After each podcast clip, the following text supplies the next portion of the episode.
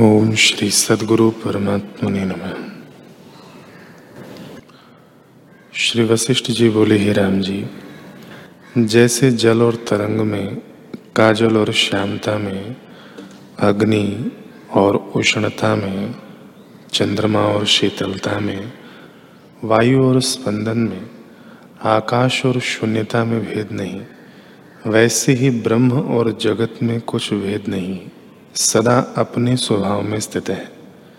हे राम जी, जगत कुछ बना नहीं, आत्मसत्ता ही अपने आप में स्थित है और उसमें अज्ञान से जगत भासता है। जैसे आकाश में दूसरा चंद्रमा मरुस्थल में जल और आकाश में तरवरे भासते हैं, वैसे ही आत्मा में अज्ञान से जगत भासता है। हे राम जी सत ब्रह्म की भावना करो। जो ब्रह्म की भावना करता है, वह ब्रह्म ही होता है। जैसे घृत में घृत, दूध में दूध और जल में जल मिल जाता है, वैसे ही यह जीव भावना करके चिदघन ब्रह्म के साथ एक हो जाता है और जीव संज्ञा निवृत्त हो जाती है।